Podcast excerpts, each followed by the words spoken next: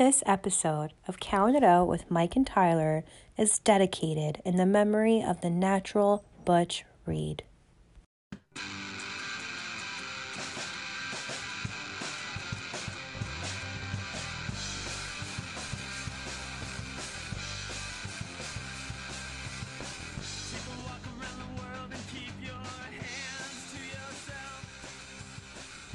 Well, we are live, pals. Welcome to another edition of Count It Out with Mike and Tyler. My name is Tyler, and I am joined by the one and only Mike. Mike, how the hell are you, buddy? I'm doing good. I'm doing good. Uh, you know, it's a little late, uh, having some drinks. I don't usually throw out these free avatar free advertisements on our show, but I, I got to give a shout out, man.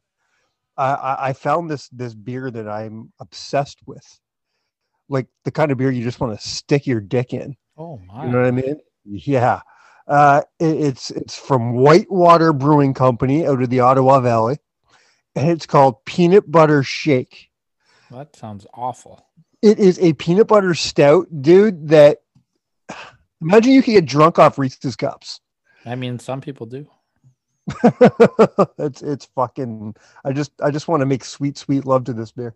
Well, it sounds like our list topic this week has got you in the mood, then, Mike, because yeah, that's it. Love is in the air, oh baby. We are counting down the top seven kayfabe wrestling couples of all time. They can still be couples in real life. That's fine. I'm only talking about what I see on the screen. Exactly. I don't know these people, and that's creepy as hell. You know what I mean? I remember asking you that when we were discussing it. I said, "You said you want to do best couples." I said, best kayfabe couples or best real couples? And like, I don't know these fucking people. I don't know who they are as people. I don't care how they are in real life as people. As far as their coupleness go, I'm sure I wish them all happiness. I don't care. I am talking about what I see on the screen. That is what we are counting down today. Before we get to that, though, a lot of news to talk about, and, and we're going to start with some news that's a little bit more on the unfortunate side. We lost another one, the natural hacksaw Butch Reed uh, member of the Doom Tag Team, big big star uh, with Bill Watts. Uh, sadly passed away due to heart complications, heart failure. Um, didn't see that one coming, man. I, I just saw him on high spot auctions. I think, he was, I think he was in his fifties. Sixty six, I think. Sixty six, okay. I think so. I just saw him on high spot auctions, which if you haven't checked out high spot auctions, by the way, you got to go and check out all the live stuff they do. They're bringing in all these awesome guys. They're yeah. auctioning off their gear, which is really cool. They've had Terry Funk, Stan Hansen, uh, and they had Doom with Teddy Long on there not too long ago, probably about three weeks, four weeks ago. Yeah, and and Butch looked great, so I, I was really surprised by that. What do you you, you got any Butch Reed memories, Mike? How how much is uh, Butch no? Uh, unfortunately, man, I didn't grow up with Butch. I I didn't. I wasn't watching. Um, I definitely didn't see much of his hacksaw days and I wasn't watching WCW during the Doom days. Um, even Ron Simmons to me was introduced as Farouk. I had to go back and see his uh, uh, championship match against Vader later on in my life. I, I um, oh good. So so Butch Reed to me came by the time I discovered Butch Reed and his matches, he he was long past his prime yeah, by the time I really got into Butch Reed, also, um, you know, I grew up with Butch a little bit because I, I was into the, you know, the 87 WWF where he was main eventing in the first Survivor Series on Team mm-hmm. Andre the Giant, WrestleMania 3 against Koko B. Ware. And then later on, um, I got to see all of his old stuff with Bill Watts and, and the Mid South. And, uh, I, I, think he did another territory. I can't remember it off the top of my head, but he was the world champion there. I know in Mid South he had a big run. He had great matches with Flair, uh, Hacksaw Jim Duggan, Junkyard Dog, uh, very legendary stuff there. Uh, I really got to know him in Doom though. I I kind of fell into WCW by mistake in the early '90s. I don't know, never could find it on TV, but every time I did, Doom was always on, and I loved Doom. They they were great. They had Nancy Sullivan or Nancy Benoit or whoever Sullivan, mm. whoever you want to call her, woman uh, as their manager for a bit, and then on to Teddy Long, which I thought they were a great team. So they were a great team. Very very sad news with uh, with Butch Reed. Uh, I'd like to hear some stories. For, I'm sure he has told some. I prob- I'm probably sure I could I could just Google it. I'd love to hear some Butch Reed stories from Ron Simmons. Yeah. You know, I, yeah. I, I have I, I, have no idea if they were actual buddies. You know, was it a uh, was was it an APA situation where they were best friends, or was it a, a bulldog situation where they really couldn't stand each other? No, they were tight. They were good. They were Yeah. friends. Yeah, I don't know if they were like as tight as him and Bradshaw, obviously, but I, I know that they were really tight, especially when they were teaming together, and and they had great chemistry on that high spots thing. You know what? Pl- plug for the WWE Network. If anyone who hasn't seen the Untold episode of the APA, fantastic. Yeah, I haven't had a chance to check that out yet. I'm I'm definitely it's on my list. That It's is so good. ever growing that I never will watch, but it's always on there. I'm gonna try to, watch that one though. Um, let's let's kind of stick with one more on the little downer side. We over here at Count It Out, uh, we want to send out our best wishes to Terry Funk and hope that he is feeling better. Uh, he's having some pretty serious hip pains that are that's causing him a lot of discomfort, and just wishing a speedy recovery for the Funker, one of my personal favorites of all time. Stand up, show off that shirt. I'm wearing one right now. Yeah. Not that anyone will ever see this, but I am wearing a Terry Funk shirt right now. Um, I mean, we've always loved Terry Funk on this show. Our very first giveaway was a Terry Funk autograph. That's right. We've done a Terry Funk list before, and, and we'll We definitely do another one. list. Um, but uh, it's really sad to hear about Terry because, fuck, man, you look, and even he is not that fucking old. He's in his late sixties. Is he? No, he's got to be older than that. I don't know, man. Maybe early seventies, maybe. You keep talking about Terry. I'm gonna look. you it do that. right you do that. I don't think he's as old as you think he is. He's got some miles But- on him, Terry. but but he has earned those fucking miles and he looks older than than he is like he is 76 years old. oh well fuck me i'm He sorry looks great Uh, for his age. i stand corrected no he doesn't he does. He looks okay, man. For 76 and all the miles he has on his body, he looks know great. man he uh yes it's his hip is the main thing bothering him and uh you know people like uh dustin rhodes have come out saying you know he needs your prayers now because he's in a lot of pain but i'm more worried about his his mental capacity at this point he he came out on his own i think it was his twitter uh with a little short video basically begging fans to stop sending him autographs. He's, he's like i just can't handle it anymore. And it was sad to see because you could tell that the reason he's asking not to do it not is is not because it's a pain in his ass is because he just can't do it anymore and he Yeah. doesn't want to he doesn't want to let his fans down. Yeah, I, I can see that. And, like and that he- man's been in this business for 60 fucking years and he still doesn't want to let his fans down. That's he- a beautiful beautiful but sad thing uh, and i hope people respect his uh his wishes stop sending him shit he's paid his fucking dues Yeah, you know. Um, if anyone wants a Terry Funk autograph, go to highspots.com. Not that we work for them this week, because I'm plugging them again, but Terry just did a live autograph thing with them. They went to his house in Amarillo, Texas. They did hours with him, and they also had Stan Hansen there as well. And it was really neat to watch those guys interact together. And Terry, look- all Terry the best like to he was Terry. I, you know, Terry lived a hell of a life. Ha, is, is living a hell of a life. Uh, but uh, I know it doesn't end like this for a cowboy like him. You know what I mean? And I know Terry's had a real hard time ever since his wife passed away a couple of Yeah. years too. And you know, we love you, Funker, and not that you'll ever hear this, but uh, all of us uh, that are listening to this show, we all love Terry Funk. So get well soon, buddy. And I'm gonna do the worst segue of all time here. Okay, you ready for this? Gonna Yeah. lighten the mood a little bit. Okay. Unfortunately, Terry Funk is at home going, "Ow, my hip." What the fuck is Nia Jax yelling, "Ah, my hole" on Monday Night Raw? Um, she's decided since Bray Wyatt's gone that she now wants to have the whole world in her hands. I just like, okay, let's call a spade a spade here. All right. Yes, it was very funny. I laughed when I heard it, Uh huh. but it's really embarrassing. Like, I, I found, yeah, I found it. I found, I found her selling to be humiliate. I found it to be really embarrassing. I thought that it really um, took away from Lana, who I think deserves better than than this feud with Nia Jax. This was I- Lana's chance. This was her big comeuppance. I don't have any problem with this just because it's yes. Is it stupid? Yes. Is it any more stupid than 90% of the shit we've seen in professional wrestling? No. I don't know. Is it more is it more stupid than fucking Vince McMahon doing that whole thing with with with JR's asshole. That was ridiculous too. But Nia Jax know, is in a match competing, and that's how she chooses. Okay.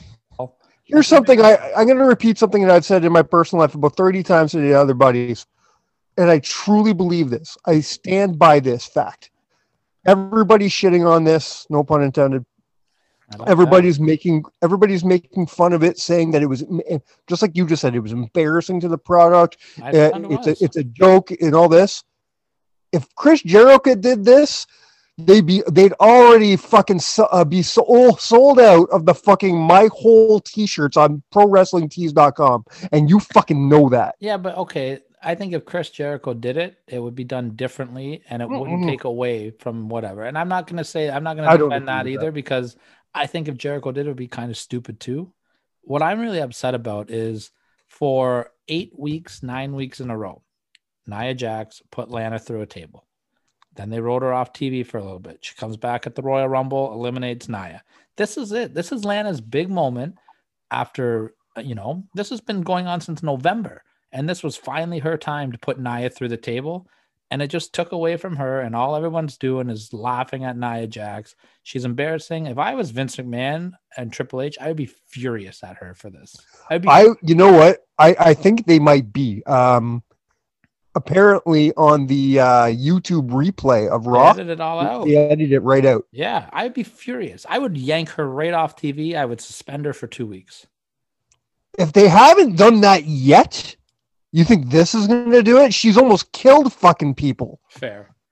But Fair. saying my hole on fucking TV is going to get her suspended? I think I'd rather talk about retribution than Nia Jax on the show right now. Wow. And, and we know how I feel about that. So let's move on No, to something. see, see, see, I it's given me the meme of 2021, well, man. yeah, it's hilarious. Listen, and that's what I said at the beginning. Let's call a spade a spade. It's hilarious, Yes. but it's embarrassing. I didn't like it. Okay, I I, I. I, get that. I truly do see what you're saying. I do. But we have to remember too what this fucking sport is. Like sometimes pro wrestling is fucking stupid. Yeah. Well, I mean, And that's not always a bad thing. We have loved some of the stupider shit out of course, there, have we not? Nia, Nia Jax, one of your tag team champions, building up a new program with a new tag team. That was not the time or place to be stupid. That was Lana's moment, and it got taken away from her. I think.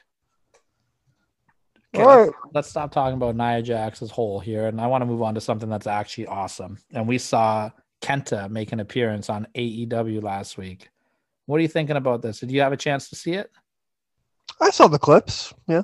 What do you think? Are you, is, is it too much? Is this is this too much that AEW is doing? No. Too many Um, promotions?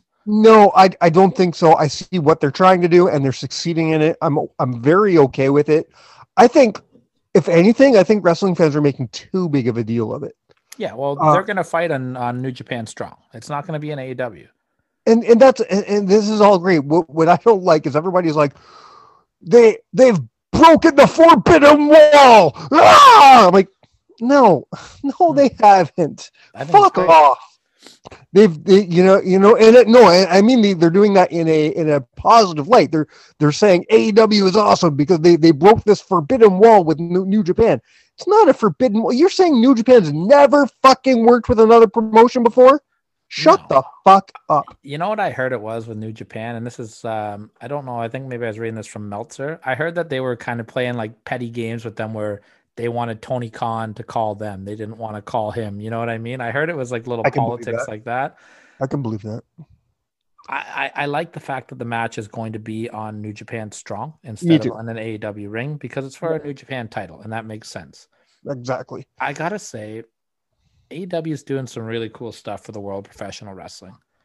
They're they're They are self very unselfishly lending their talent out to other promotions. Now, granted, Moxley has a contract with New Japan as well. listen, you don't know that it's unselfishly. Let's But let's be what they you don't get, know though, the bottom line of these contracts and what Well, what bringing in. Of course, AEW is getting stuff out of this, but Mm. they don't have to let their talent. They don't have to let Private Party be a feature match on Impact Wrestling. They don't have to let Kenta come on their show and lay out their one of their most protected characters. Right, but don't but don't call it unselfish. well, they're it getting all the ratings and they're getting all the glory. They're they're the love child of the internet, Yes. right? But they're also giving. They're giving the NWA a platform right now that they don't have.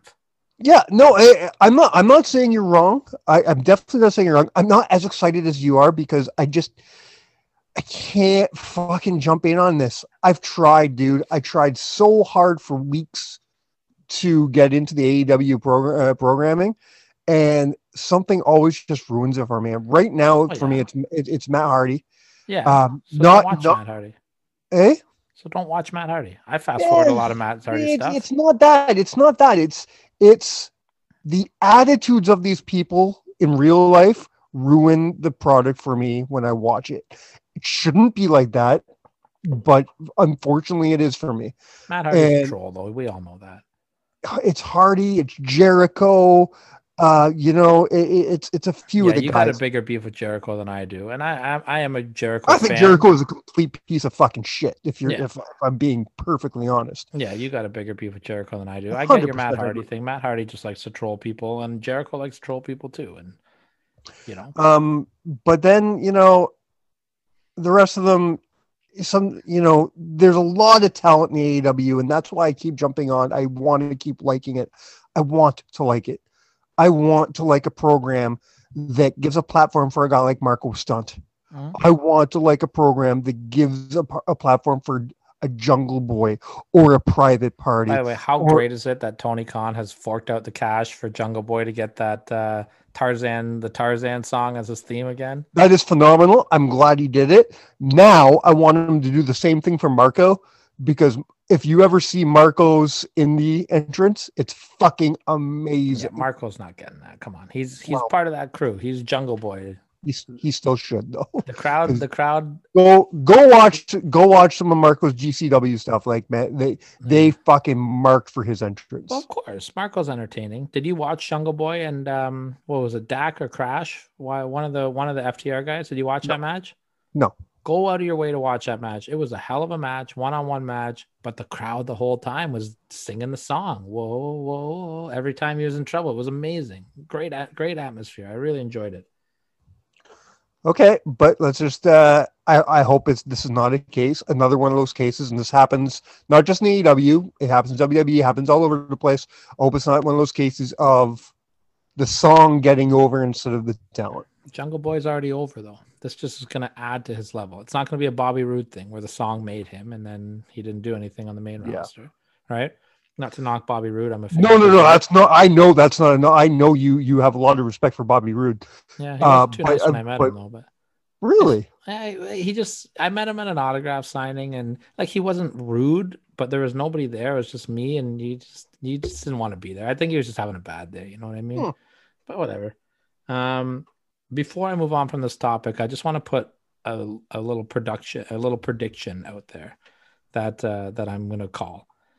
I think that we are going to build to a very big super card. I don't know when. It's gonna be later, maybe a year from now um, maybe the end of the year. I, I think that we're going to see a multi promotion supercard. And I think the main event for it is going to be Kenny Omega versus Okada in North America. That could happen. I was more thinking it's gonna be the elite versus the bullet club. I think that'll be on the undercard. Um Do you think that that Remem- match? and remember, remember, uh, there's some other stars that, that are going to probably be involved in this big super card that I agree with you is going to happen. I want Remember, to see all the Nick Aldis on that. I want to see. I want to see. I want to see Mhm. all these promotions that are working together. I don't want to see them do remember well- inter-promotional stuff. I want to see them showcase their own talent fighting each other. remember as well. Uh, what's it called? Um, New Japan also has a working relationship with ROH. That is correct. And they're So kind of the they're kind on of the odd man out right now. Mhm. Uh, that that's just my take. I want to ask you one final question, then I want to move on to uh, Drew McIntyre, and Okay. that is: Do you think if you booked Kenny Omega versus Okada and Mhm. the Elite versus the Bullet Club in North America in the right market, do you think they can sell out a stadium or fill a stadium? 100%. I think I think Omega and Okada would fill a stadium. In Ome- eh, you, you you don't even need the Bullet Club there. Okada, Omega, that sells out right there. if we weren't in the middle of a global pandemic, I would travel to watch that. I would go in person to watch that match. I don't If care. that, Well, I I think it's still going to be possible because by the time this this super, if they're smart, this card's not happening for at least a year. I would say two. They can build this, man. The one thing I really like, AEW is not afraid to slow play something. So you know, by the time this actually happens, it is possible the counter note could be there. That would be amazing. Yeah. Okay, I want to move on. Uh, I got one more topic here, and I want to talk about Drew McIntyre. And I I, I, I want to specifically talk about Drew, but I want to also kind of hedge over to uh, all the other title match at WrestleMania. Who's Drew McIntyre going to fight at WrestleMania? Because you sent me you sent me a couple predictions earlier today on uh, when we were talking uh, via text message. Yeah. So here are my. I'm thinking one of two guys. It's either Miz or Randy. Oh, I don't like either one of them. And well, I'm sorry because one of the things I told you, you said you did like. I liked the way that you pitched it, but I just So- think that they booked the Miz so poorly. I hate him and John Morrison together. I don't. I've never liked them together. Here's what I'm thinking. Elimination Chamber. One of two things happens. Either Miz wins the whole thing and becomes champion, and then goes on to WrestleMania to give Drew his return shot. Drew wins, and then Miz cashes in right away and takes the title back. Yeah. I I That's- agree. That's option number one. Okay, hit me with option number two is right in the middle of um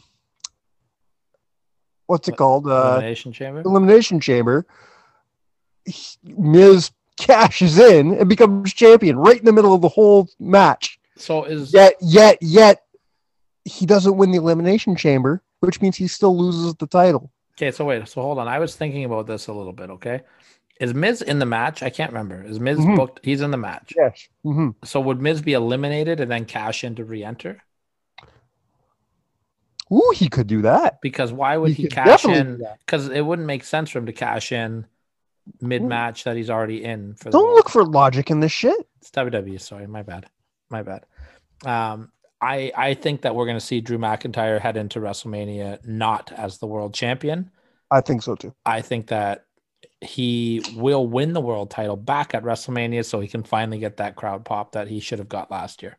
Okay, so uh, let's talk about the choices that we have as world champion. What about Brock Um, Lesnar? You want to see him and Brock? No, I do not. I'd rather see him and Brock than him and Sheamus, him and Miz right now, or him and I don't want to see him and Orton again. I don't want to see it again. Who who are the other two options? There's nobody.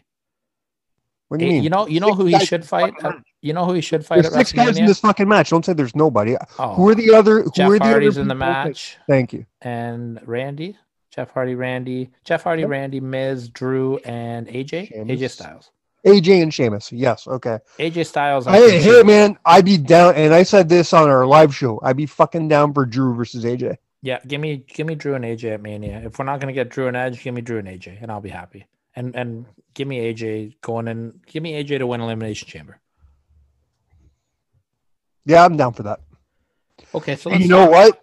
Oh, with with Omos there in his fucking corner, Yeah, he's huge. Holy shit. he could help him out. So, So, what are you what are you thinking then? Is Edge gonna is Edge gonna choose Randy uh, uh Drew, Roman Reigns? Sorry, as I'm having the war's hardest time. I- at this point, because of the teasing they're doing, I fucking hope not.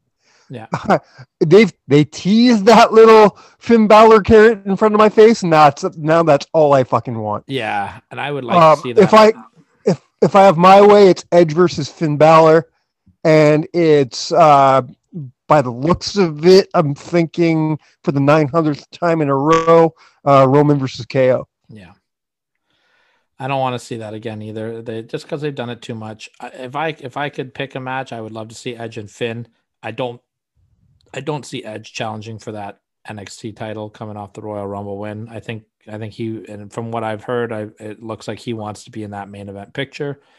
I think we're going to see Edge and Roman, which I'm fine with, as long as I get Edge and Christian versus the Usos at the pay per view before, because I think they would tear the house down. I said that on our Mhm. live show. Um, give me give me Drew and AJ. I'd be happy with that. I if they just stop booking the Miz like a fucking idiot, then give me Drew and Miz. But I just think they've hurt So- him so much since John Morrison's come back. I just don't like their comedy together. I don't get it. And it looks like Miz is fighting this bunny bunny Booker T bunny guy, whoever the fuck he is. Like, Yeah. So I don't know. So what do you do? Is do you do you put the NXT World Title on at Wrestle at WrestleMania? And if so, who does Finn Balor fight? What do you mean? Who does Finn Balor fight? Who Like, fight? if he, if Finn doesn't go against Edge, I don't think I I have not been paying nearly as much attention to NXT as I used to, so you have to bear with me. Um, is there- Finn there- the next takeover has it happened yet? The one No. where he's fighting Pete Dunne? That's what I was just gonna ask you because I'm a little behind Okay. on NXT. Are they officially signed for Takeover? I, I think so. Yeah, Because he would have be been my pick. off- He would have been my pick. Right. If they weren't facing off at, at Takeover, I would say it'd be Pete Dunne. Um, I heard Ciampa might be ready for a big Mania push. So Yeah, I'd be fine with him or him or Gargano, one of the two. What about Karrion Kross? I think that might be the way to go. Karrion Kross versus Finn Balor at WrestleMania to me is fucking money. Yeah, and Karrion, they have a storyline. Karrion never lost the belt. He had to relinquish Mhm. it. The belt that Finn Exactly. I'm gonna throw a dark horse name out there just because the guy's awesome and he's I think he's the most underrated wrestler in the history of professional wrestling. I'm putting it out there. Wow. Roderick Strong. I don't understand why you say he's the most underrated in history. He's got a lot of fucking followers, a lot of respect. People, Mhm.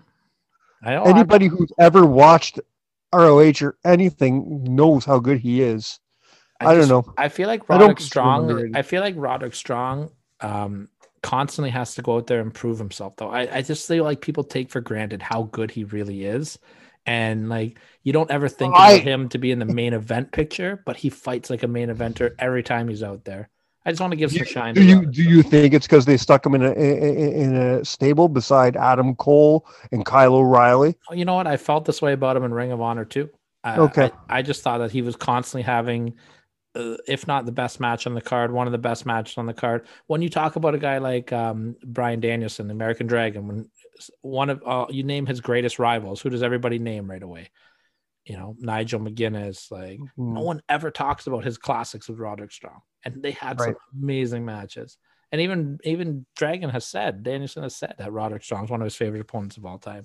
I just feel like Roderick, for the career he's had, I'd love to see him have a WrestleMania. Hey, don't get me wrong. If that happened, I'd be pleased as shit. Uh, I there's that's what I love about NXT. There's not too many names you could throw at me right now that I wouldn't want Finn to fight, and that is that is a compliment to both the NXT roster and to Finn Balor because Finn Balor could do a good match with almost anybody. Oh, I'm with you. Um, has Finn, like I said, I haven't really been watching NXT for the last while. Has Finn really had a good program with uh with the Dream? Who Val- the Velveteen Dream? Yeah. he's not even on TV anymore. He's barely Oh, no a job. No, Uh, he hasn't been on TV much. Uh, maybe once or twice, but Kushida beat the hell out of him, and we haven't really seen him much since then. That's unfortunate. I I know there's some personal shit going on with the accusations and all that, but Yeah, he, man, he was on track for a while to be the biggest name.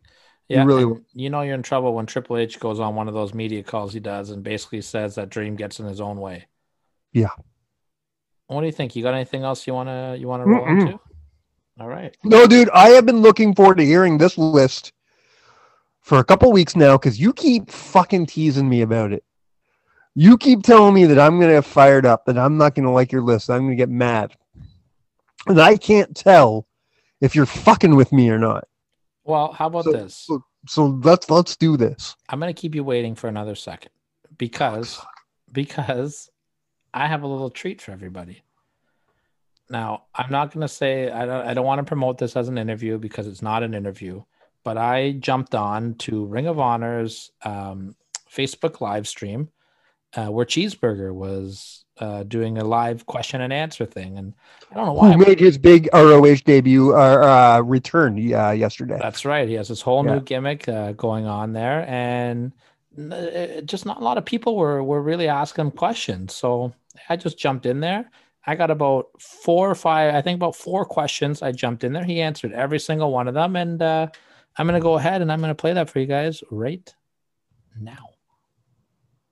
Uh, Tyler Wolf asks, what are you most excited about with the debut of your new gimmick and look? How has the response been from fans and ROH management? Um, the response from fans has been awesome so far. Um, I didn't expect the, I, well, I didn't really know what kind of expect a reaction I expected. I probably thought more on the negative side because people really enjoyed cheeseburger and people really like cheeseburger. But you know, so far it's been uh, fans have been super supportive. Uh, they've been uh, really digging World Famous CB. Like people love the match Tracy. They love the new look, the reference, the music, and all that. Um, that's been super cool to see. It's been super cool. Everyone's been supportive of me. So now it's up to now I got the support of the people. Now it's up to me uh, to deliver in the ring and keep producing great matches and entertaining comment, uh, entertaining uh, content that people want to see. Um, uh, I'm just most excited for just getting to do something different that's out of my that's just different. It's just something different than what I've been doing the last like you know seven years. Uh, so this is kind of a bit of a shock to me. Um, so it's been really cool over the last few months. Um, doing indies and doing Ring of Honor, like just really tweaking my style, like really finding um, out who I am in the ring. Really, I feel like this is the best I've ever been in the ring. Um, I'm really starting to figure out how to place things and put things together and really starting to figure out um, what kind of wrestler I want to be and really figure out myself character almost as well. Um, so it's been really cool just getting to figure all that out. It's kind of like I'm almost restarting like from ground one again or uh, from uh, ground zero again. Um, been really cool getting to place those pieces together. And then I'm only a few months into doing the gimmicks. so I mean, there's plenty of time to grow, plenty of time to get better, and I'm really looking forward to it. Hope everyone sticks on this journey with me. Tyler Wolf, you got another question. Let's see what we got. All right, from Tyler Wolf. Tyler, from Tyler Wolf. What's the best advice you've received in regards to your new gimmick? Um, I think. I want to, I won't say um for my new gimmick. I'll just say the best advice I've received in general. But in general, like uh, the best advice I've gotten um, was just like understanding uh, psychology and and that's come from a lot of different people, but just general psychology advice and just the making everything mean something and making what you do, um, make it make it understandable for the fan, make it uh, appealing to the fan. Interesting. So like so many people have taught me this, um, from Delirious to Dr. Tom Prichard to Lance Storm, uh, uh, just different people like uh, Matt Sydal that I've, I've talked to, um, uh, just who have given me advice, uh, Lethal as well. Uh, just so many people have drilled this into my head, but just making everything you do in the ring mean something like we are on the stage and we want to make, we, we're essentially, we're just, we're putting on that, we're on that stage. We want to make the audience follow along that journey. Like we're telling a story in the ring and we need to make it a story that the audience can follow along with. Um, if our story is, you know, if you're reading a book and it's just one long run on sentence, you're not gonna, you're not gonna be able to like follow along and it's gonna be like, it's gonna sound really weird when you're reading the book. Um, so learning psychology and wrestling has been the biggest thing. Just, um, understanding like the why, when we do things, why we do things certain ways, um, how we can take time to really emphasize, uh, and get the most out of everything. Um, that to me has been by far the biggest help. Again, I've learned that from so many different people. Uh, so many different people I had the pleasure of sitting there learning, you know, but definitely, um, making everything. Ring psychology is key above all else. Learn ring psychology, learn structure of a match, and then you add the cool moves, do the flips. I don't, I don't do any flips, unfortunately, not anymore. I used to be able to when I was younger. I used to be able to do a couple, but not anymore. Any good Ian Riccaboni stories? Uh, the one, the first one that pops in my head, uh, oh, that was by Tyler Wolf. Any good Ian Riccaboni? Um, first one that pops in my head, I just remember, uh, I think we were in like Dallas or something like that. Uh, Dallas or Florida.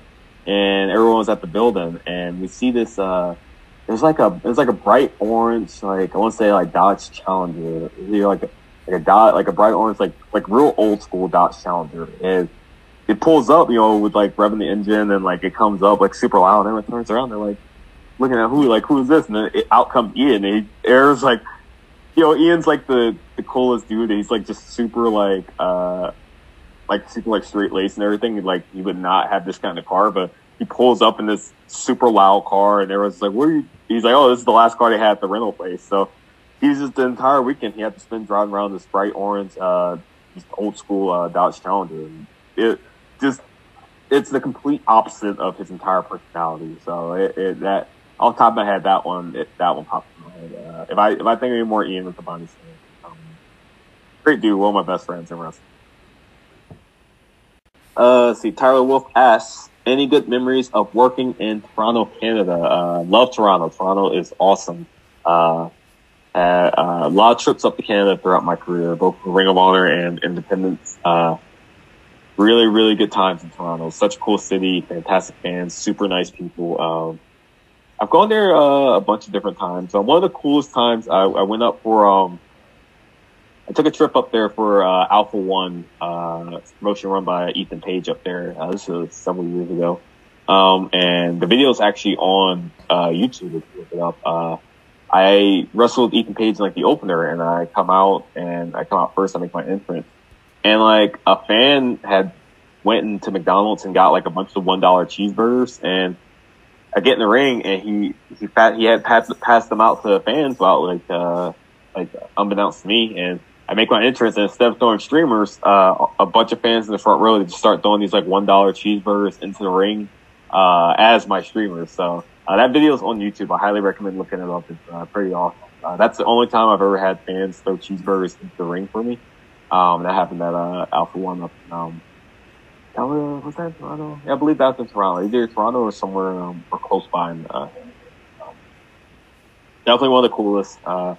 Through one of the coolest. Um, I've gotten tagged with Liger in Toronto at Ted Reeves. Ted Reeves is another fantastic venue that ROH runs. Um, I like Maple Leaf Gardens as well that we do. Uh, well. that, that place is dope. Um, yeah, yeah, uh, a lot of road trips to Toronto. I really, really enjoy uh, Toronto.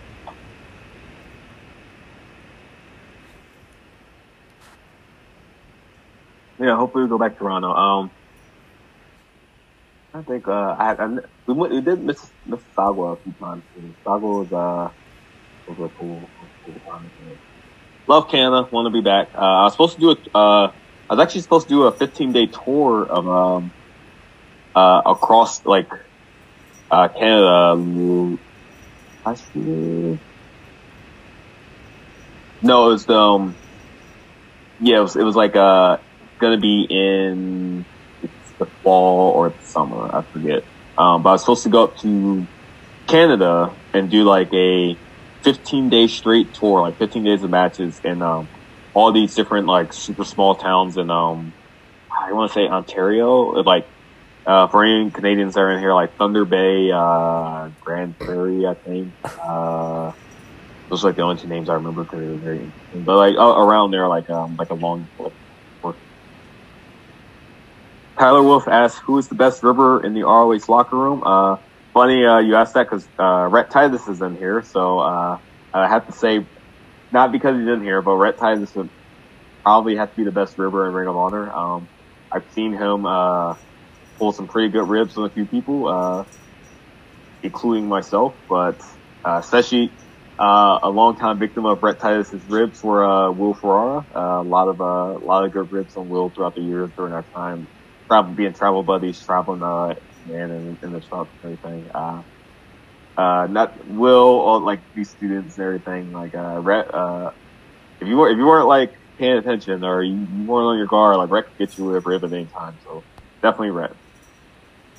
You're welcome, Tyler Wolf. Thank you for, uh, thank you for hopping in during the uh, Q and A. I appreciate you uh, asking, uh, asking all the questions. Thanks for bringing up Canada. I love Canada. Okay, Mike. I've made you wait long enough. I'm feeling, it's Valentine's Day.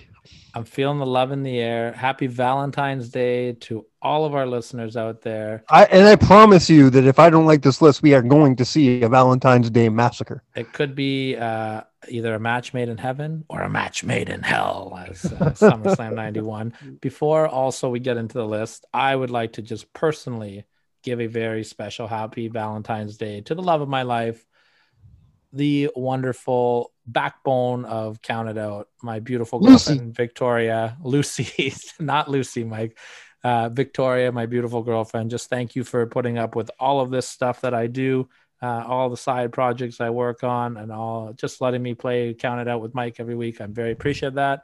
I love you very much and our little uh, Lucy and Mia kitten family that we have going on here. So there you go, putting it out there for the world to hear. All right. yeah, laugh all you want. I don't care. And you know what? The number seven on this list is me and Victoria. What do you think of that? so, so, so you're saying you have a kayfabe relationship? Yeah, we have a kayfabe relationship. It's not a real relationship. It's all been a lie. It's uh, no. Uh, are you ready? You ready to hear my my real number seven? Yes, let's do this. This I'm going to tell you right now, and you guys are all going to go crazy when I say this. I have had the hardest time picking my number seven and my number one this week. All right, full disclosure, you before we got in there, you told me you were having a problem with your number seven. Yeah. And you gave me two options of what to do. So I know that one of those two options is going to be on your number seven. I, and I and I still have no idea. I don't. I'm not even 100 percent sure you know which one you've picked for your number seven yet. I, I don't. I'm looking at the two names right now. I'm gonna go.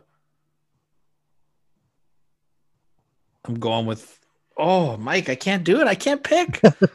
this is the first time I've ever had a hard time doing this. Can I do a tie? Can we do that? It's you know what? You know what? Because I know the options, I'm saying yes. I'm saying a tie. For the first time ever in Count It Out history. Not true. Have, we've never had a tie before. I we? did it. I did a tie once, and you told me I was cheating. Well, okay. I, I get my I get my freebie here then. There, all right. There you go for the second time ever, as I'm getting booed by my girlfriend in the background here. for the second time ever, we have a tie. My number seven is a tie between The Miz and Maryse mm-hmm. and Mike and Maria. See, and this is why I'm letting you get away with this tie because both deserve to be on the list for different reasons. Yeah. Yeah, absolutely. Um, we were um, discussing this before going on the show I'll tell you what. Why don't you Why don't you start with Mike and Maria because you you're a little bit more knowledgeable of the Ring of Honor stuff than I am. Uh, I know they've had a great run everywhere. Ring of Honor, New Japan. Exactly. I know a lot of people hated their stuff in the WWE, and I didn't. If our if good friend of the show Adam is listening to this right now, I guarantee he's already paused the show and ran over to turn on their theme music because he fucking loved their song. Moment I don't know how it goes, but Ah, all right. Um, yeah, man. As much I, I did, I did enjoy their WWE stuff. But if you really want to get to the nitty gritty, really want to talk about how great of an on-screen couple they are. Number one, it probably has a lot to do with the fact that they're really a couple, yeah, and right. I think, and I think their real, um, you know, relationship and the real love that they have for each other truly comes out on screen. But if you really want to see them at their best, you have to go look at ROH during the Kingdom days. Yeah, I agree. You know, when they're in there uh, as a phenomenal heel stable, and she's basically running the show with them, and it's just so good. And every time Bennett comes to the ring and she's with him, she's a force. It's the best work that she's ever done in her career. Yeah, Maria I can honestly say enough do for how good she. Is. She really does is. not. She does not. Um, and it's and it has part to do with the fact that she was given that dumb bimbo character in WWE, which is crazy because she's so smart in real life, she's very smart. And how great was she at that little bimbo character too? She was so funny.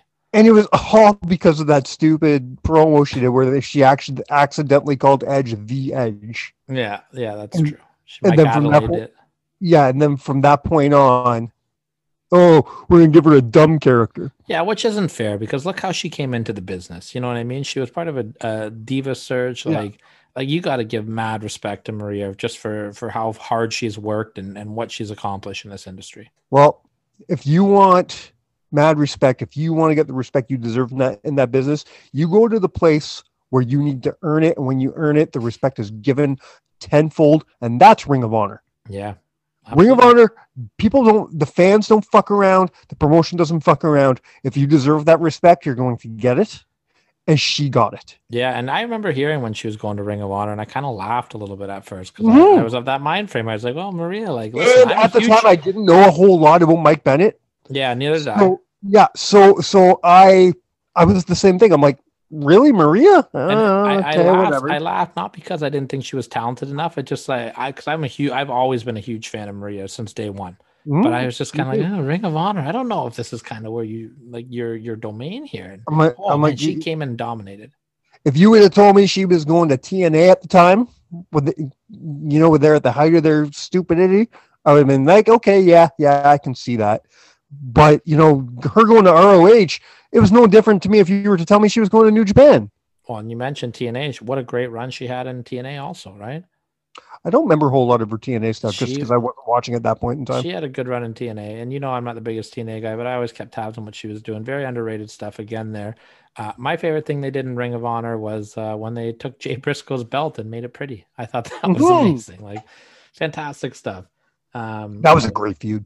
That's my number. That's part one of my number seven. I'm gonna flip it over now a little bit to the Miz and Maryse here. Um, Yeah.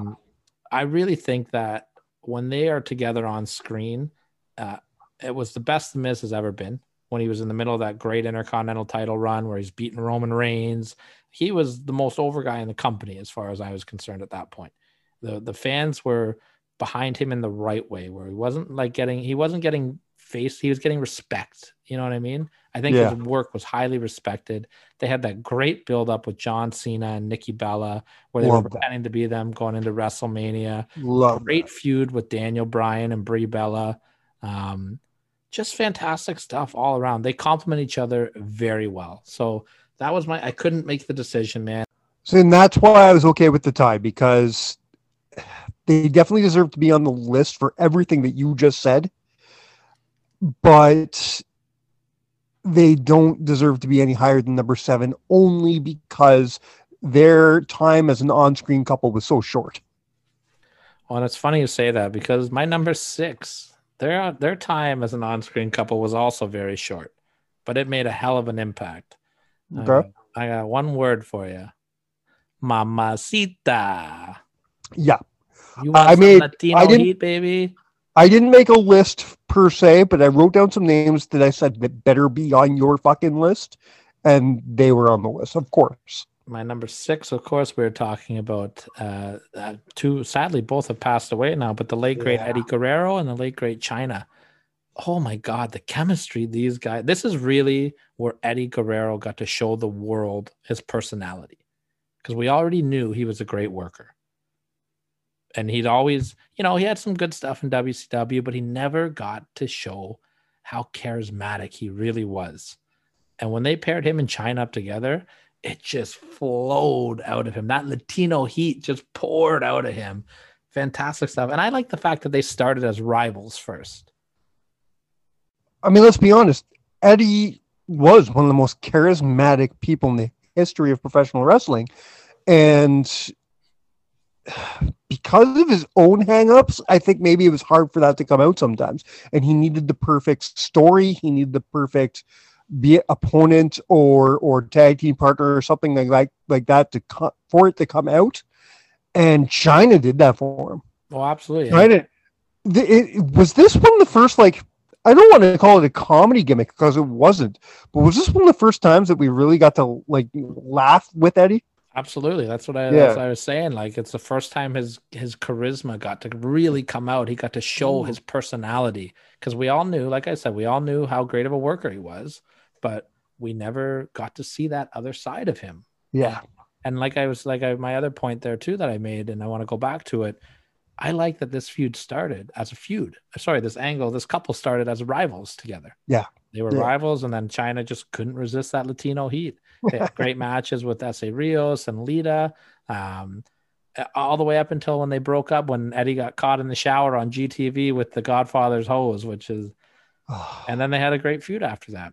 Well, everything about this was great, and I they were only together from uh, the night after WrestleMania 16 until shortly after SummerSlam of that same year. But they So- made a hell of an impact. Le- maybe four months. Yeah, Four months. Uh, let's go on to the number five here. Number five here, we are going to the most extreme couple on this list. We're going with the innovator of violence, Yes, Tommy Dreamer, and Beulah McGillicuddy. a hundred percent. I'm glad. I'm glad they're on this list, but I had this one as my number four, and I just bumped it at the last minute just because I, I really went back and, and did some research on both of this. And the, the angle is th- this angle is great, but it doesn't really paint Dreamer in a good light for most of it. And, and- no, it not really doesn't. and, he, and he was the face. and he was the face. So basically, the story is for those of you who don't know, Tommy Dreamer and Raven were in this blood feud. They they were childhood friends, uh, childhood acquaintances. I don't know what their childhood was, but they were in this terror, this huge feud in ECW. And Raven wanted to play some mind games, so he went and he got the girl that had a crush on Tommy Dreamer in summer camp, Beulah McGillicuddy, who Tommy did not have a crush on because she was fat. and then Tommy proceeded to pile drive Beulah pretty much every night up until uh, she finally left Raven and joined Tommy Dreamer.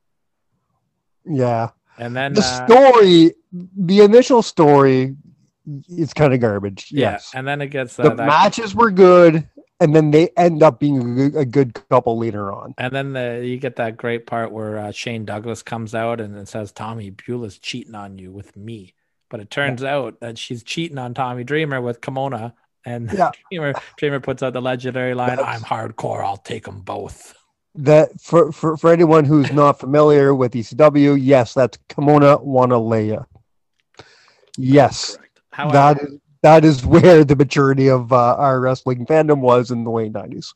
after after all the silliness though the passion that tommy dreamer shows for beulah is just it's uncanny. They he the the love just pours out from her. And if you want to see some great selling go find the clip where the Dudley Boyz 3d beulah and break her neck and just watch the agony that tommy dreamer goes through You know, you would sometimes he can be a shitty actor, but when he really wants to put it on and really, especially in the ECW days, that dude could sell it, man. Tommy knew how to. He, he it's like you could tell that he was a student of Terry Funk's because he knew Oh, yeah. how to get the emotional side of it. Yeah. Uh, Tommy Dreamer could pull on your heartstrings, man. Uh, the he's one of the. I, it's hilarious to even say the sentence, but he's one of the best criers in the business, Yeah, right? yeah, maybe It- it's maybe second powerful. only the Big Show. or Flair, I was gonna say, but um, yeah, that's my number. My number five. yeah, I'm down with that. My number I'm good with that. four. Now, again, I just flipped these guys at the last minute here, but I think this is the right call. My number four, we're going to go back to 1992. The Heartbreak Kid, Shawn Michaels, and Sensational Sherri. Were they a couple? Oh, yeah. They Okay. were a couple. Sherri, Sherri was infatuated with Shawn. Yeah. just loved him sang his theme music um uh just the holding the mirror for him that ridiculous feud with uh, rick martel and Shawn michaels where Sherri didn't want either one of them to get punched in the face because they were too pretty uh, their their chemistry together was great the way that Shawn would grab her and just throw her to the mat and pull Oh, yeah. pose over her and she would just Oh, look yeah. up like oh i like that like yeah Sherri She great looked at him with some lust, man. what I really like about this, and it's something that I'm going to go back and say again with possibly my number one or my number two. I haven't decided yet, which is crazy. I'm in mid list and I still don't know my number one. Sherri gave Shawn credibility as a singles competitor. One hundred percent. Hundred percent. Shawn could opinion, not, and I think Shawn would even admit this. In those early days, I don't think Shawn could have got himself over. I don't think so either. I don't think there would be a Heartbreak Kid, Shawn Michaels, the icon, the showstopper, the main event, without sensational Sherri. And I think they picked the perfect woman, the perfect valet, the perfect manager to do it. Nobody could have been better than Sherri. Mhm. Number one, because she had that sex appeal that you needed in, in that character, Yeah. but also she knew Shawn from AWA. Yeah. Oh yeah, because she managed Somers and and uh, Buddy Rose. Exactly. So she worked a ton of programs with with Somers and Rose versus uh, Midnight the Rock. Midnight Rockers. Great man. right? So you know, and, and, and so she already had chemistry with Shawn. Uh, this was kind of just a, you know, a way of her taking care of one of her boys. Yeah, absolutely. and and the chemistry showed on television. Um, yeah, it. Uh, I never took it as a. I never thought of them as a couple. I never, you know what I mean. I You know who I never though? saw it like Sher- Sherri did. that. I'm giving it. Everyone's been everyone's been in love with the asshole that doesn't love him back. It's very true. That's very true. Hey, I'm letting you have it, man. It, it, it fits. It wins. Uh, yeah. And then the, the the last thing I want to say about them is that great angle when Marty Jannetty came back. Sherri was holding the mirror, and Yeah. Marty appeared in the background, and then they end up Yeah. clobbering Sherri. Just great stuff. Sherri's fantastic. I love Sherri. One of the best of all time. All right, number three, we are going with, uh, I guess, probably the biggest power couple in the history of the WWE, Triple H and Stephanie McMahon. Number three. Number three. Did I not tell you before we got on what your number one and number two should be? I didn't care which way they were, but where they where they should be, and there was gonna be some fucking problems. Yeah, oh, cocksucker! How? this is hard. This is hard. The the top three, I uh, I racked my brain over where I wanted to put them. I think I finally got everything in order now of what and even right now, like my number one, I think I have it set now. Uh Stephanie and Triple H, man, the what can what what can you not say about them? They've had such a great run on TV. I think they've had the greatest run as a couple on television for sure, but I don't think they're the best couple, if that makes sense, because there's a lot of bad TV that they put out there as well. Another couple just came to my head. Just came to my head that I've decided that I'm okay with this number three. As long as this number couple is two or one, which it has to be. I've decided I'm okay with this. Okay. Okay. Just because this other couple just just appeared in my head, and I said, you know what? Yeah, as far as impact goes. But let's talk about Triple H and Stephanie for a minute. You know, from from from the ridiculous beginnings, I love the beginnings. you know, as ridiculous and stupid as it is, um, you know, a storyline that would never ever get over today. Oh, you can't drug somebody today? That's bad. you know, but but but And you he know, it- that iconic line though, eh? the consummate the marriage. Hey, when he calls Vince dad. Yeah. Yeah, what a like that's that that segment right there I, I i have no problem saying boosted him into superstardom that boosted him into the biggest fucking heel of the decade you know what the problem with that segment was though? Is that and I'm the rape Oh yeah, the rape. Okay. The, the the thing that I was really disappointed about that angle, looking back on it now, we never got to see Triple H versus Test. Anyway, no it never happened maybe on a Raw. I think they fought on a Raw once. like I mean, like, yo, this guy just stole your wife. Like, Yeah. It should have That- been. It should not have been how- Triple H and Vince at Armageddon. It should have been Triple H and Test And at Test. Armageddon. Because I don't want them to take away Triple H and Foley. That was amazing.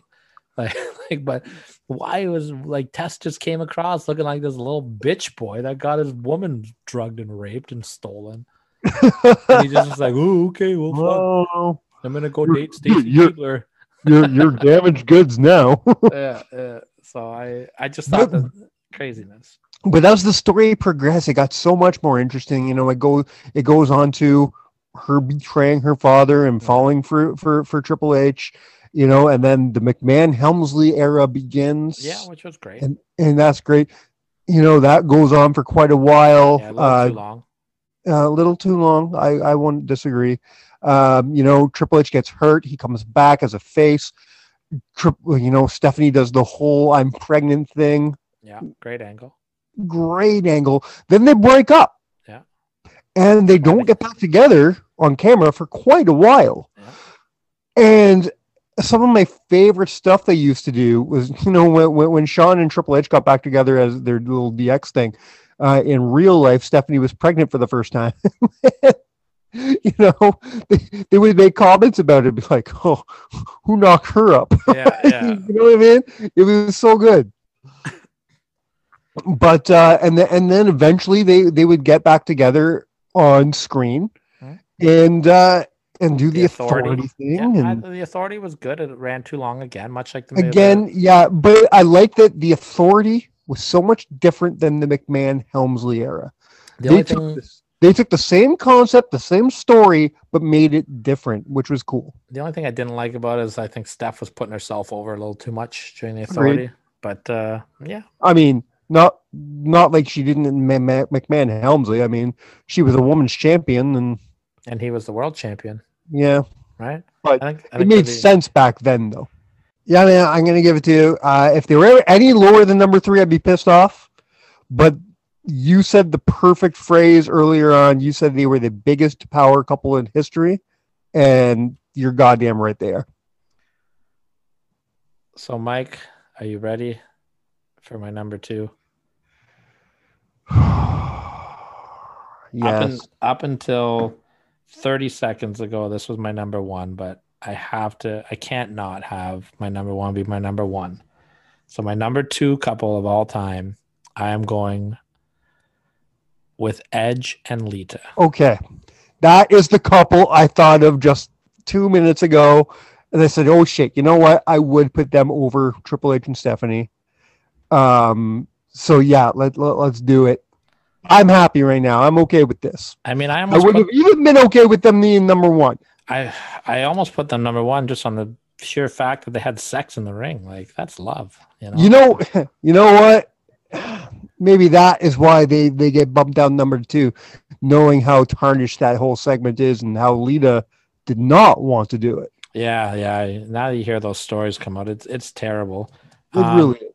For me, and I said this earlier with um uh, with Michaels and with Sherri, Lita was that push that Edge needed to be taken as a top heel because They he was having a hard time getting over on his own. Yeah, he really was. And I didn't, I, I couldn't get it. And, but it all kind of came together at the same time. He kind of switched his music over. He got Lita and he became rated R.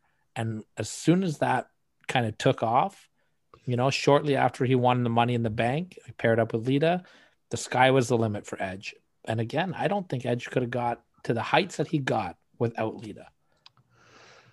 which again in itself is kind of a fucked up thing to say because you're basically saying edge would not be the one of the biggest superstars in history if he didn't fuck his best friend's girlfriend Yeah, pretty much. you know what i mean but That, but you, you have to give it to you know you have to give it to WWE. You have to give it to Vince McMahon. You have to give it to Edge, Lita, Matt, even the everybody because they took an unfortunate situation.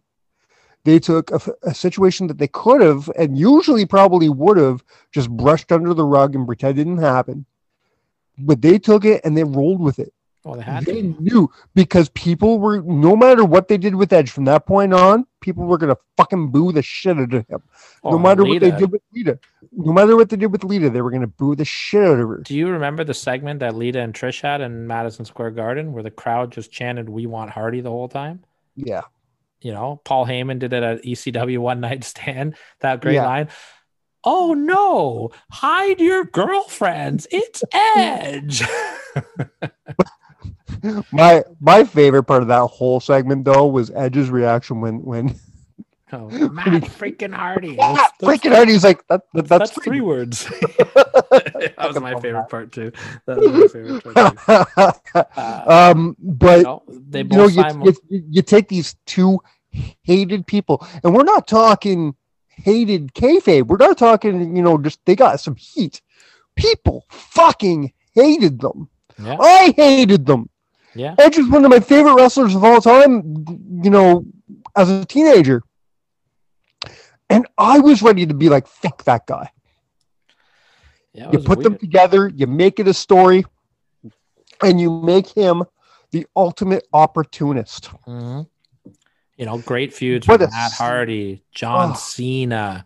They both held the world title and the women's title simultaneously. Yeah. Uh, fantastic stuff by Edge and Lita. I, I, I really, really love the stuff they did. I really wanted to give them my number one spot, and I had them on it up until we started recording. But alas, We all know what number one is. It couldn't be anything else. And I was trying to tell you this for two fucking weeks. Ooh, yeah. Uh, Macho Man, Randy Savage, and Gorgeous George. I hate you so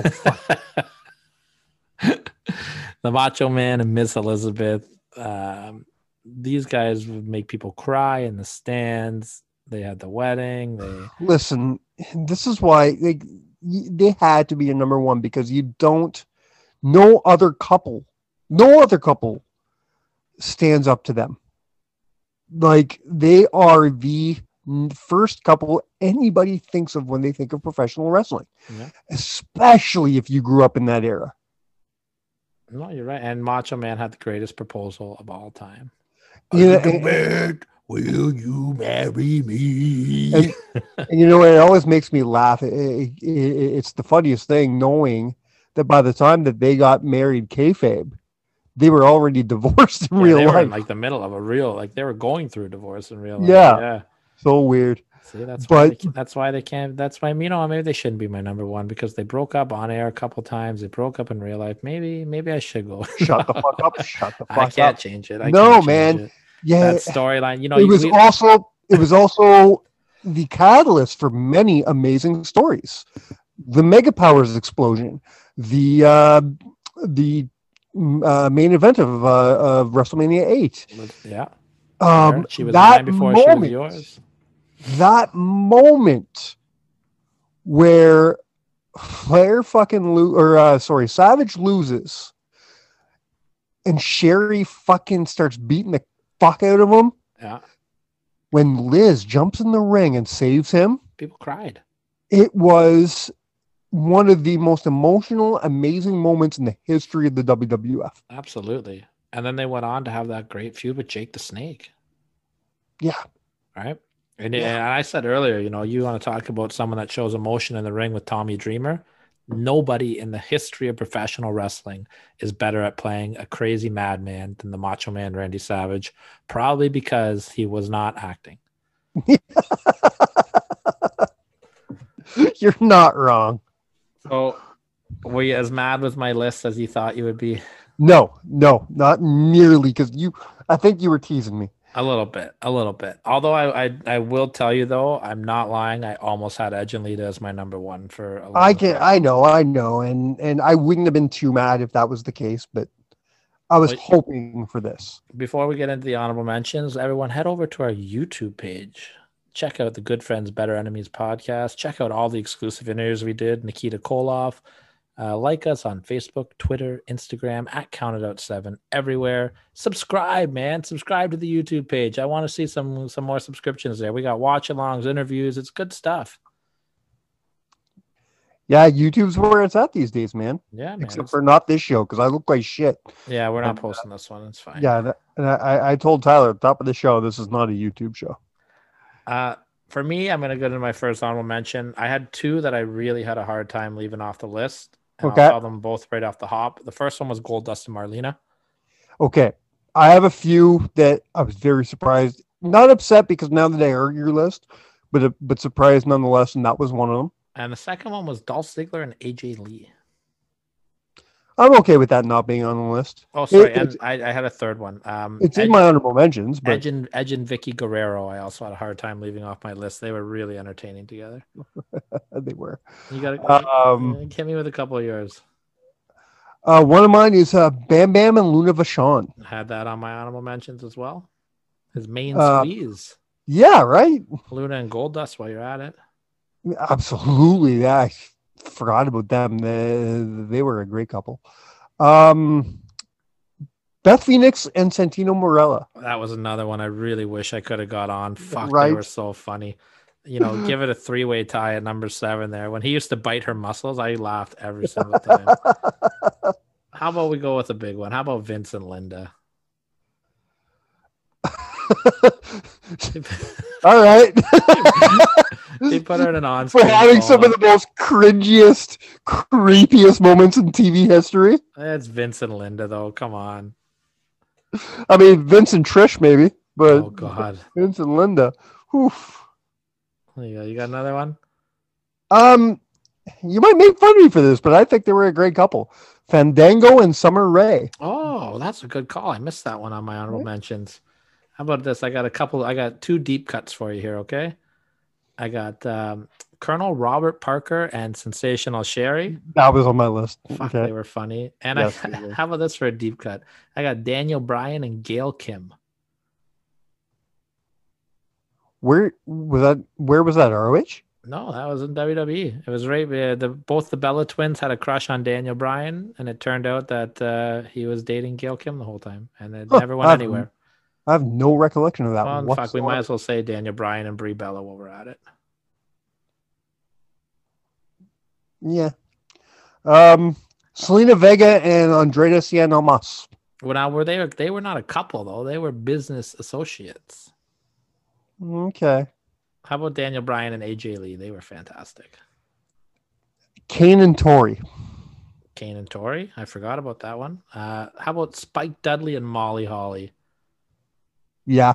I like Yeah, that one. was a good Little. Romeo and Juliet there.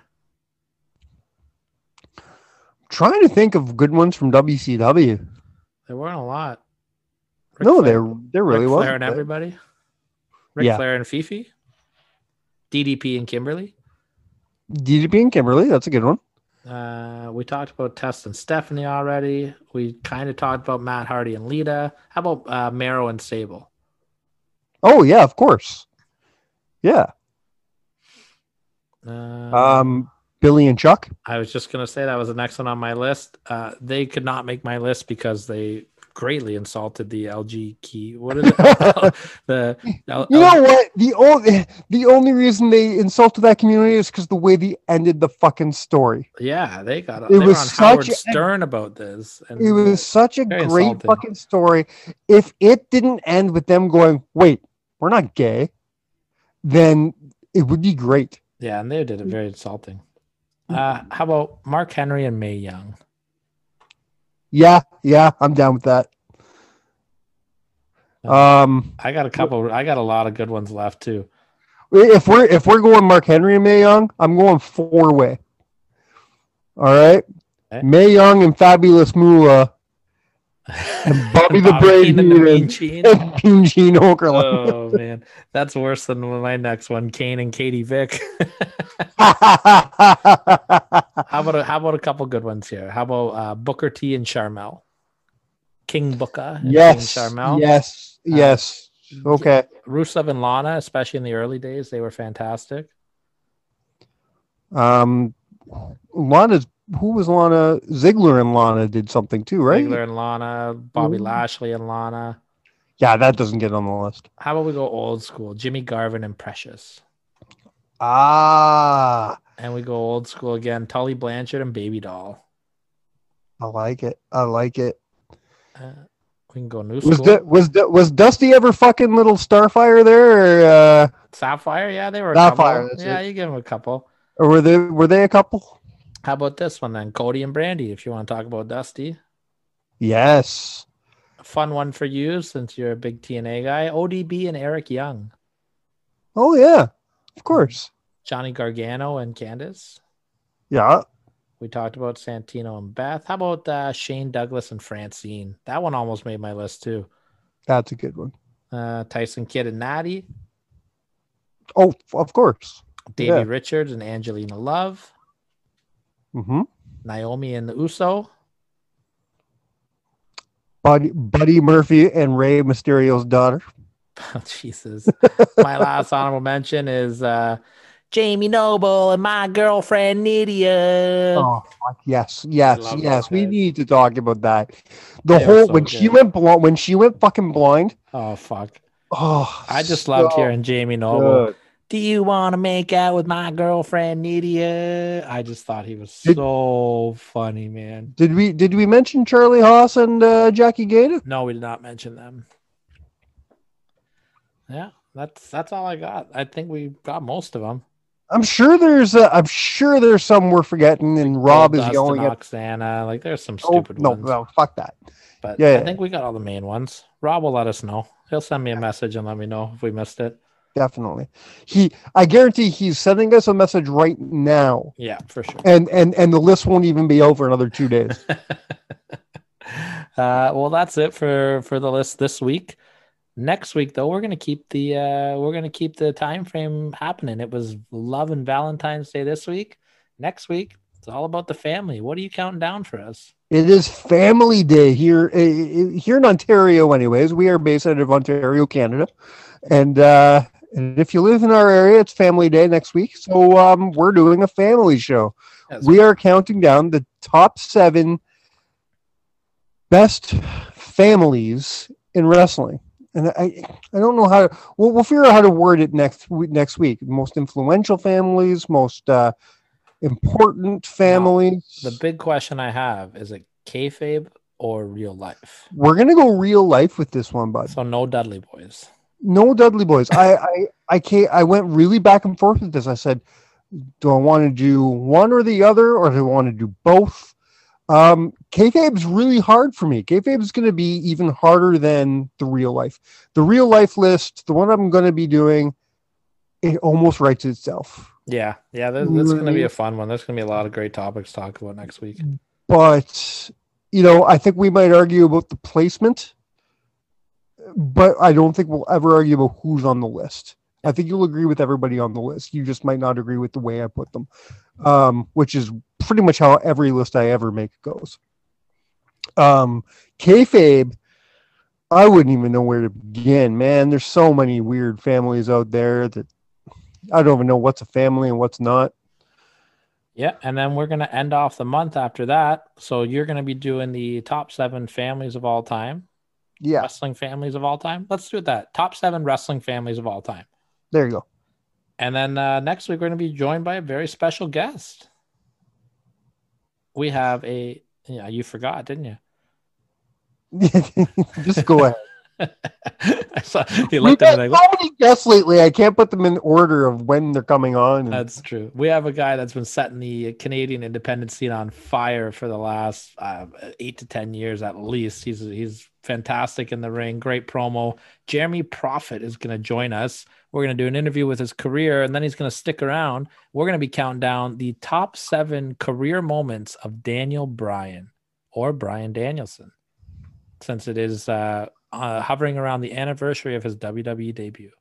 And I love cool. him. I love Daniel Bryan. So. And then after that, we're on the road to WrestleMania, baby. yeah, we are. A lot of cool stuff planned. A lot of cool stuff planned. Stick around, and uh, Mike, if you don't mind, may I may I plug my little project I'm working on? Plug away, sir. I uh, go go plug yourself. I'm gonna go plug myself here. I've had the absolute pleasure to do some work with a friend of the show and one of the members of the League of Extraordinary Podcasters, Mike's favorite name for wrestling podcasting group ever. Uh, good friend of the show, Jonah. Uh, we've been doing some work with a wrestling promotion based out of New York. It's called the Miasma Citadel. Look it up on YouTube. Uh, Jonah and I are doing the color commentary, the broadcast team for that. So a lot of fun stuff there. If you could uh, give a follow and a like on that, that would be great. Help me uh, help me start off my little broadcasting career. Now that I'm done Mick folding it up and giving a cheap plug to something I'm doing, Mike, why don't you take us home, my friend? On behalf of Tyler's little plug, we have been counted out. Cheers, you bastard.